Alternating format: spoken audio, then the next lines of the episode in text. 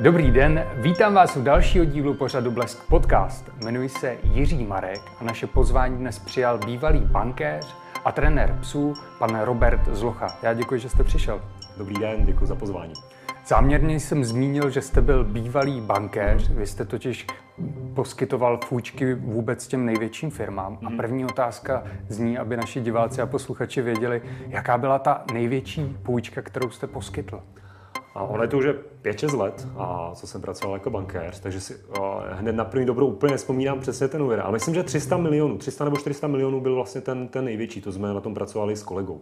Já jsem nepracoval úplně pro ten největší segment, tam je ještě, ještě jeden na 2 miliardy. Já jsem měl vlastně firmy s obratem do 2 miliard, takže tam se ty úvěry pohybovaly od pár milionů do právě těch 300, 400, 500 milionů. Tak to je velká zodpovědnost. Když teďka těch 5-6 let s odstupem hodnotíte své působení v bankovnictví, hmm. Jak vám přijde ten svět financí a půjček a bank? Já už ho vlastně moc nesledu. Já jsem skončil vlastně s bankovnictvím, i když jsem předtím finance vystudoval a vlastně byl to tak trochu můj život, tak vlastně tím, jak jsem skončil v bance, tak se to pro mě kdyby uzavřelo ta kapitola života. A pro mě teďka daleko zajímavější je, co se děje vlastně v tom světě psů, tréninků, zvířat.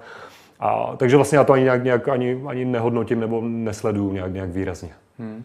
Určitě diváci, posluchači si kladou otázku, jak to, že jste hmm. skončil v takto dobré pozici, měl jste nakročeno ještě dál hmm. a najednou jste přestal, to bylo kvůli zdravotním problémům. A. Tak jestli byste mohl prozradit, co se vám vlastně stalo, proč jste skončil. Aha, přesně tak. Já už vlastně na vysoké škole, když jsem studoval finance, tak jsem vyjížděl vždycky na léto někam se učit jazyk a pracovat tam.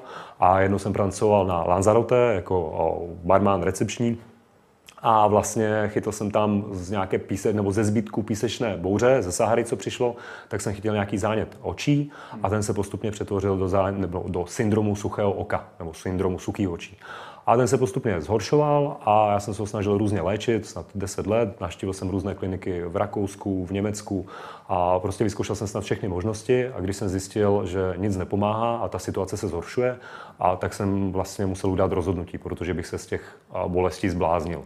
Takže vlastně potom jsem se rozhodl dát výpověď, a nebo první na, na, na nemocenskou a během ní jsem zjistil vlastně, že by mě ty psy bavily, naplňovaly, no a pak jsem dal vlastně výpověď a začal se živit jako trenér psů postupně. Hmm. A než se k tomu tréninku psů Aha. dostaneme, tak bych se spíš zeptal, kdy vy jste poprvé přišel do kontaktu s pejsky. Měl jste třeba jako malý nějakého pejska? Jasně, prarodiče měli nějakého německého špice, nebo to byla asi nějaká pouliční směska, která připomínala německého špice, tak to si pamatuju, když jsem měl snad 3-4 roky, tak ho měli vždycky měli, měli na prázdniny jenom a pak někam zmizel, tak to byl takový první pejsek a potom se to vlastně, vždycky rodiče měli nějakého pejska, o kterého jsem se do nějaké míry staral, ale vlastně nikdy ten vztah ke psům nebyl víc než takový ten, prostě máme doma psa, ale nikdy jsem se nezajímal o jejich chování, o trénink, výcvik, a, ale vlastně už takhle záhy jsem přišel v kontakt, do kontaktu s pejsky. Mně se moc líbilo, v show Jana Krause jste řekl, že lidé mají eh, pocit, že ten, kdo trénuje psy, je takový nějaký zahříkávač. Aha. A že panují takovýto mýty. Tak co vlastně musí mít ten trenér psů? Jak vypadá ideální trenér psů? No, pro mě, nebo z toho mého pohledu, je to člověk, který má rád lidi, a protože vy jako trenér pracujete primárně s lidma a potřebujete je naučit a případně přesvědčit, namotivovat, aby něco vyzkoušeli, aby trénovali s tím psem, aby ty věci dělali. Takže to si myslím, že kromě toho, že musí mít rád zvířata nebo ty psy, což beru jako samozřejmost, což by čekal každý, tak právě je to i to, aby měl rád ty lidi. A potom je to ideálně aspoň trošku mít koordinaci, protože pokud máte velice špatnou koordinaci, tak je potom těžké těm psům něco svým tělem, gesty vysvětlovat. A samozřejmě vy to můžete přebít nějakou jinou silnou stránkou, ale pokud máte tyhle ty dvě věci, tak je, to, tak je to dobrý základ. No a je to určitě chuť učit se, protože vlastně ten trénink je velice dynamický, aspoň ten moderní trénink, který dělám, tak je velice dynamický obor, ve kterém se objevují pořád nové informace, pořád nové zlepšení a, takže vlastně je ta chuť učit se a i číst, číst lidi, číst psy a vyhodnocovat, protože vlastně pokud vy toho psa neumíte přečíst, což se samozřejmě můžete naučit, ale musíte mít tu chuť se to postupně naučit, a tak bez toho nejde dělat dobrý trénink. Hmm. Z pozice bankéře je nějaká činnost nebo nějaká vlastnost, kterou jste oplýval během svého bývalého zaměstnání, kterou nyní využíváte při tom cvičení těch psů? Já myslím, že jsou to vlastně skoro všechny. Mm-hmm. A často lidi vidí obrovský rozdíl mezi vlastně jako o, prací bankéře a trénováním psů. Já v tom vlastně zase takový velký rozdíl nevidím, protože ty základní vlastnosti, které používám, jsou ty stejné. To znamená za prvé a analytická činnost nějaká, kterou jsem tam dělal. Potřeboval jsem analyzovat ty firmy, a jejich rozvahy, výsledovky a tak dále. A teďka analyzuju chování, chování člověka, chování toho psa a potřebuji si dát dohromady ty informace a vyvodit z toho nějaký závěr, což bylo podobné. Práce s lidmi. Předtím jsem pracoval s těmi klienty, s, ředitel, s řediteli těch společností, s eh, majiteli těch firm a člověk musel umět nějak vystupovat. A vlastně to je stejné s lidmi. Při tom tréninku vy potřebujete s tím člověkem si promluvit, zeptat se o správné otázky a opět opak navést na nějakou třeba cestu, kterou myslíte, která myslíte, že je ta, ta nejlepší. A pomohly mi hlavně na začátku i jazykové dovednosti, a protože předtím jsem pracoval vlastně s anglicko, anglicky mluvící i s ruským mluvící klientelou a samozřejmě českou, protože předtím jsem studoval v Rusku i v dalších vlastně zahraničních státech. A vlastně při své práci, zejména když jsem začínal, tak jsem měl velkou zahraniční klientelu, vlastně jak anglicky mluvící ze všech států světa, tak i ruský mluvící, protože Praha je velice vlastně kosmopolitní město, dá se říct. Podepisují třeba vaši zákazníci, když přijdou uh, nějaký GDPR prohlášení, že je budete analyzovat od začátku do konce? A zatím nepodepisují, ale myslím si, že jako ta byrokracie přijde, přijde do všeho bodů. Když jste se mě ptal na ty finance, vlastně, jak se na to dívám zpětně, mm-hmm. tak vlastně ta první věc, která mě většinou napadne, když se dívám jako zpětně na tu moji práci a na to finančnictví, tak je právě tohle to slovíčko, to GDPR a vlastně všechna ta byrokracie, která tam byla. To znamená, mě třeba ta práce bankéře velice bavila, mě to naplňovalo. Kdybych neměl zdravotní problémy, tak vlastně nehledám nějaké, nějakou, nějakou jinou práci.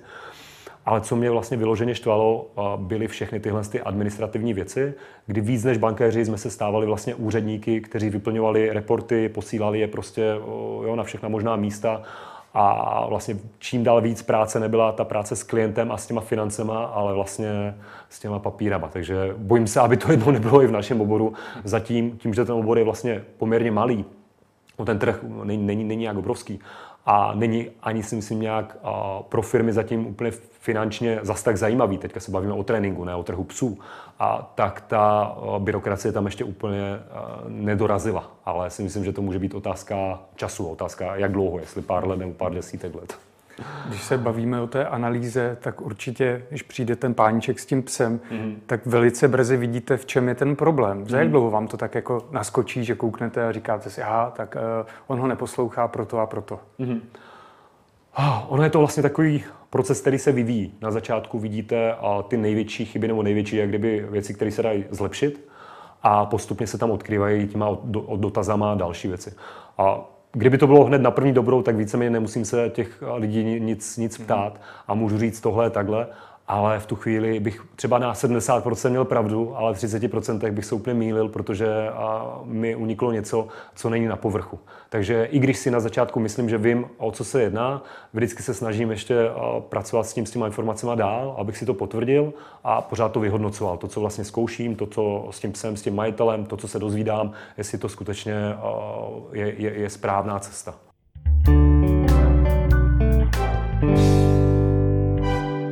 Pořád kolem toho kroužíme. V čem Aha. je zajímavá ta vaše metoda, čím cvičíte ty psy? Mm-hmm. Já tomu říkám moderní etický trénink, ale vlastně v základu jsou to takzvané pozitivní metody, a které jsou založené na spolupráci se psem, na tom, že se ho snažíte motivovat, na tom, že se mu zároveň snažíte nastavit nějaké mantinely, ale v rámci těch mantinelů uh, ho podporujete, učíte a vlastně mm, pro, představuje to něco takového, uh, kdybyste měl dítě a poslal do školy a tak byste chtěla, aby tam byl fakt skvělý učitel, který ho dokáže rozvíjet a udělat z něho osobnost, který ho dokáže motivovat, aby to dítě se vracelo ze školy nadšené, mm-hmm. tak vlastně takhle by měl vypadat ten trénink, a trénink pro psy. A on ještě teda ten název, ten moderní etický trénink, a jsem vlastně to tak nazval proto, že první jsem si říkal, že ty pozitivní metody, lidi s tím mají často spojené mýty, že pozitivní metody znamená, že jenom krmíme pamlskama a jenom hladíme, což vlastně není, není, není úplně pravda. Takže jsem to nazval moderní trénink. Pak jsem zjistil, že existují trenéři, kteří moderní trénink nazývají to, že tomu psovi dají pomlsek a pak mu dají elektrický obojek a, a zmačknou tlačítko. Což vlastně vůbec nesouvisí s tím moderním tréninkem, jak byl definován kdysi vlastně těmi světovými trenéry. Takže jsem k tomu přidal ten, ten etický, kde je vlastně jasné, že nezneužíváme ty metody, ty moderní znalosti, ale využíváme je v prospěch psa i nás. Mm-hmm. Jaký je nejčastější problém, s kterým za vámi ti klienti chodí? Všechno. to je skutečně všeho chuť a to je na té práci fakt krásné. A že vám přijdou jeden den lidi s přivoláním, pak s štěňátkem, pak se separační úzkostí, tedy se strachem z odloučení, hmm. a pak vám přijde pes, který je agresivní na jiné psy, nebo pes, který se bojí lidí. A přijde vám, přišel mi dokonce i člověk, který se bál psů a chtěl, abych, abych s ním pracoval, což je samozřejmě spíš už potom na psychologa, hmm. ale vlastně i, tomu, i s tím jsme, jsme spolupracovali jednu dobu. Takže to portfolio těch, těch klientů nebo těch problémů, se kterými ke mně chodí, je skutečně široké. Hmm. Co byl zatím ten nejtěžší případ, se kterým jste se setkal? Asi není takový, který, který by byl nejtěžší, že bych si řekl, že mm, jsou případy, několik případů, které považuji za skutečně náročné. A většinou je tam společný jmenovatel, a že buď ten pes má skutečně hluboké problémy, šrámy na duši, nebo neproběhla správně ta raná socializace, to znamená, ten pes byl třeba někde v množírně a neviděl prostě světlo světa, neviděl, jak ten svět funguje a potom ten pes ty následky má doživotní. Takže vlastně ta práce je to podobné, eh, si myslím, no nebudu daleko, když řeknu, že to je podobné práci s autistou.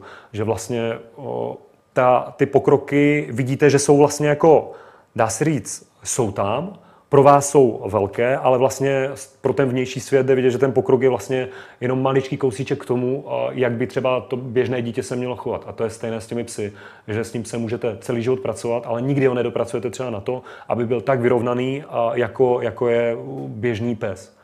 A nebo potom, když to lidi v vozovkách zkazili, když ho třeba byli, trestali a ten pes vlastně se naučil naučenou bezmoc, naučil se, nebo se naučil, že jediná, jediné řešení situace je agresivita. Hmm. A nebo další ještě jmenovatel je, kdy je to náročné, jsou lidi. Si myslím, že ty lidi jsou ten nejnáročnější faktor, pokud ten člověk přijde s nějakým nereálným očekáváním a s ohledem na toho psa a nedá si vysvětlit, že prostě my se nedokážeme dostat sem, ale dokážeme udělat nějaké kroky, které k tomu třeba se blíží, tak je to pak velice těžké, protože ten člověk stále vidí to psa někde úplně jinde než vlastně ten pes dokáže být. Takže potom to jsou ty náro, vlastně nejnáročnější a, případy. To jsou teda problémoví mm-hmm. psy, ale když se budeme bavit o těch štěňátkách, mm-hmm.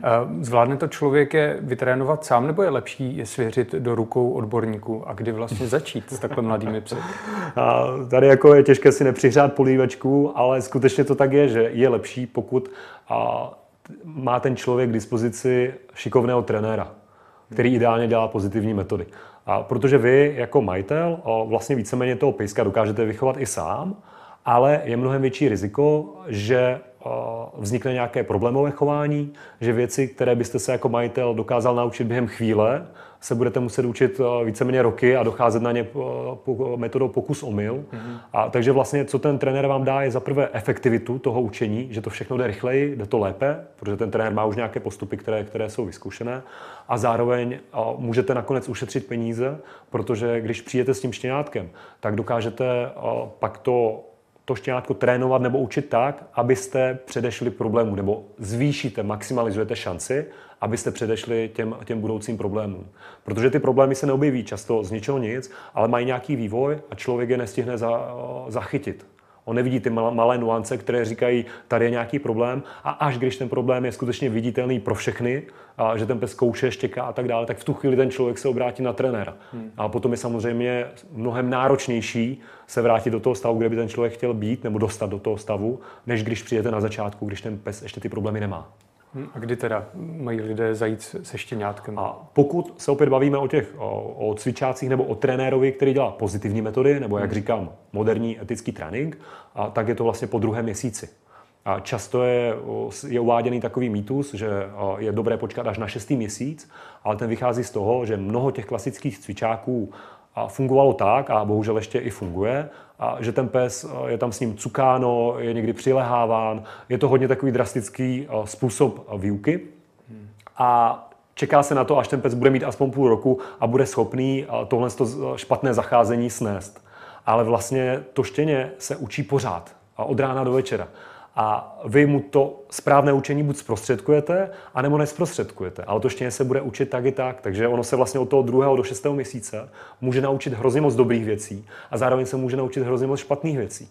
Takže potom od vás jako od majitele nebo toho trenéra, a abyste to udělal to období co nejlepší a nečekal až na ten šestý měsíc, kdy už mnoho problémů může být uh, zbytečně daleko. Hmm. Ale jen bych řekl, pozdě není nikdy. Jo? Lidi se někdy bojí, že přijdou v šestém, osmém, desátém měsíci a říkají, není už pozdě, jo? ale ty psy jsem měl i 15 leté, 17 leté, 13 leté, takže nikdy není pozdě, jenom čím později, tím je to potom vlastně jako zdlouhavější, náročnější.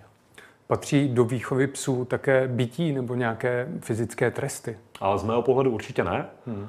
A vlastně je to z několika důvodů. Jeden důvod je ten etický, a tam asi to víc asi rozpitovávat nemusím, prostě je to o tom, že pořídil jsem si toho tvora a chci, aby byl vlastně součástí mé rodiny nebo mého, mého života a vlastně to poslední, co bych chtěl, je vlastně to, to psa být. Hmm. A za druhé je efektivita těch trestů. Její výhoda celkové trestání je, že to je většinou velice rychlý a jednoduchý způsob nějakého učení Nevýhoda obrovská je, že oni na první pohled často rychle fungují, ale eh, často vzniká u nich mnoho nežádoucích efektů. Že ten pes se pak bojí, vyhýbá se tomu a často neřešíte ten daný problém, ale jenom potlačujete ty symptomy, takže potom lidi si vlastně často ještě víc zavaří. A pro mě nejtěžší psy, vlastně, jak jste se ptal ty, na ty nejnáročnější případy, mm-hmm. tak ty nejnáročnější jsou často ty, kde ten pes byl dlouhodobě trestán a on už třeba nezavrčí, neřekne, že se mu něco nelíbí, ale zrovna vám prokousne ruku. Mm-hmm. Takže o, tresty o, fyzické podle mě do tréninku nepatří a pokud ano, tak jako úplně, jako úplně, úplně poslední řešení, což většinou vlastně jako vydávám, že o, na ně prostor vlastně nikdy, nikdy nezbyde, že jsou vždycky jiné, jiné cesty. Zautočil na vás třeba pes během tréninku? Jasně, několikrát, ale většinou je to tím, že jako trenér si špatně nastavím tu situaci, že ji špatně vyhodnotím a ať už proto, že ten pes se mi zdá, že je takový a takový a vlastně v určité situaci on zareaguje nečekaně. Stalo se mi na začátku mé kariéry, že jsem měl velkého 50 kg Rottweilera, který byl agresivní na lidi a po půl hodině byl v klidu, položil si hlavu na, na, moje, na, moje, na můj klín, nechal se hladit a potom projela kolem tramvaj a on se lekl, měl pravděpodobně nějaké zdravotní nebo i, i psychické problémy a vlastně v tu chvíli to byl pro něj spouště, že ten pes se lekl a skočil mi po krku a chtěl mě zabít. Naštěstí měl uh, náhubek, ale vlastně ten pocit, kdy se na vás vrhá 50 kilový pes a vy spoleháte v tu chvíli už jenom na ten náhubek, a tak to je velice špatná situace. A samozřejmě z toho, z toho jsem se poučil a teďka, když mám takovýto případ, tak vlastně těch bezpečnostních prvků je tam víc.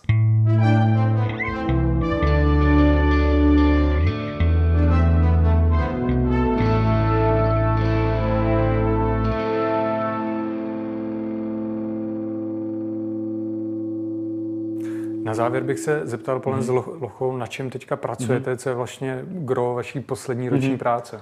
Já postupně jsem se vlastně z těch lekcí přesunul víc a víc vlastně do toho, abych dokázal oslovit těma metodama víc lidí, aby vlastně ta osvěta se šířila daleko rychleji, než to dokážu dělat vlastně na těch individuálních lekcích, které dál mám.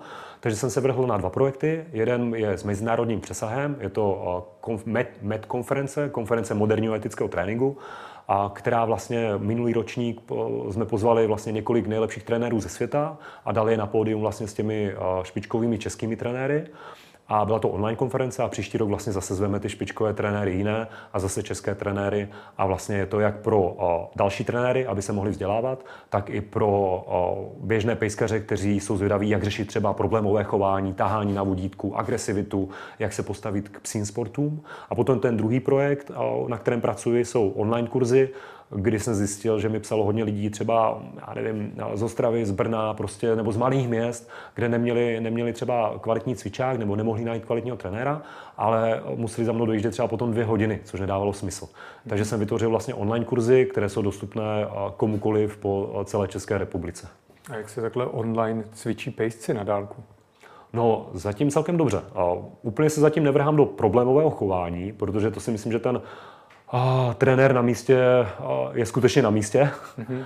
Ale takové ty základní věci od tahání na vodítku, přivolání, jak potkávat jiné pejsky, uklidnění, sebeovládání. A pokud ten člověk chce a ten online kurz je kvalitně udělaný, že obsahuje nejčastější chyby, krok po kroku vlastně natočené ty gesta, jak se má člověk natočit, co má udělat.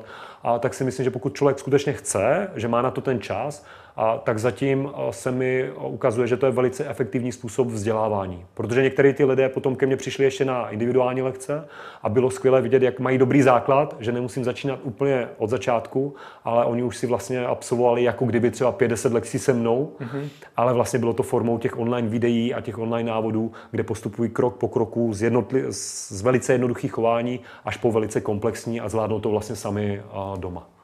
Ještě, aby jsme mysleli mm-hmm. na mhm. naše diváky pejskaře, tak mám dotaz, co vlastně ten pejsek musí všechno umět, aby si mohl očkrtnout, že už je splněno, že Aha. to je ten základ. A nemyslím si, že je něco takového, a že vlastně to, jak, jak bych definoval, jestli vychovaného psa nebo psa, který vlastně je připravený pro život, tak to nemá přesnou definici. Je to spíš to, že ten pes a, že vám nespůsobuje nějaké problémy, nějaké velké starosti a zároveň vlastně chová se adekvátně ke svému okolí.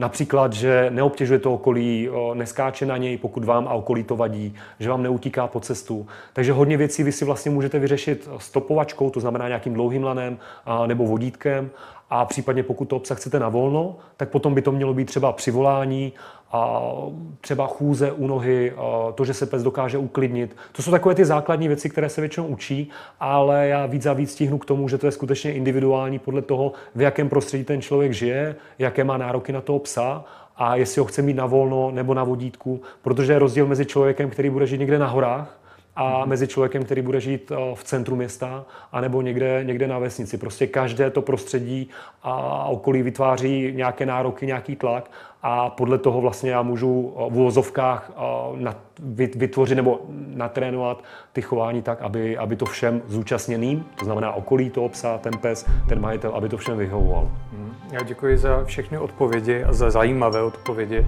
To byl bývalý bankéř a trenér psů, pan Robert Zlocha. Děkuji, že jste přišel. Moc děkuji za pozvání. A já vám děkuji, že jste nás sledovali, poslouchali a doufám, že budete pořádně trénovat své pejsky a budete na ně hodné, hodní. Pardon. Mějte se hezky. Tohle byl pořad Blesk Podcast.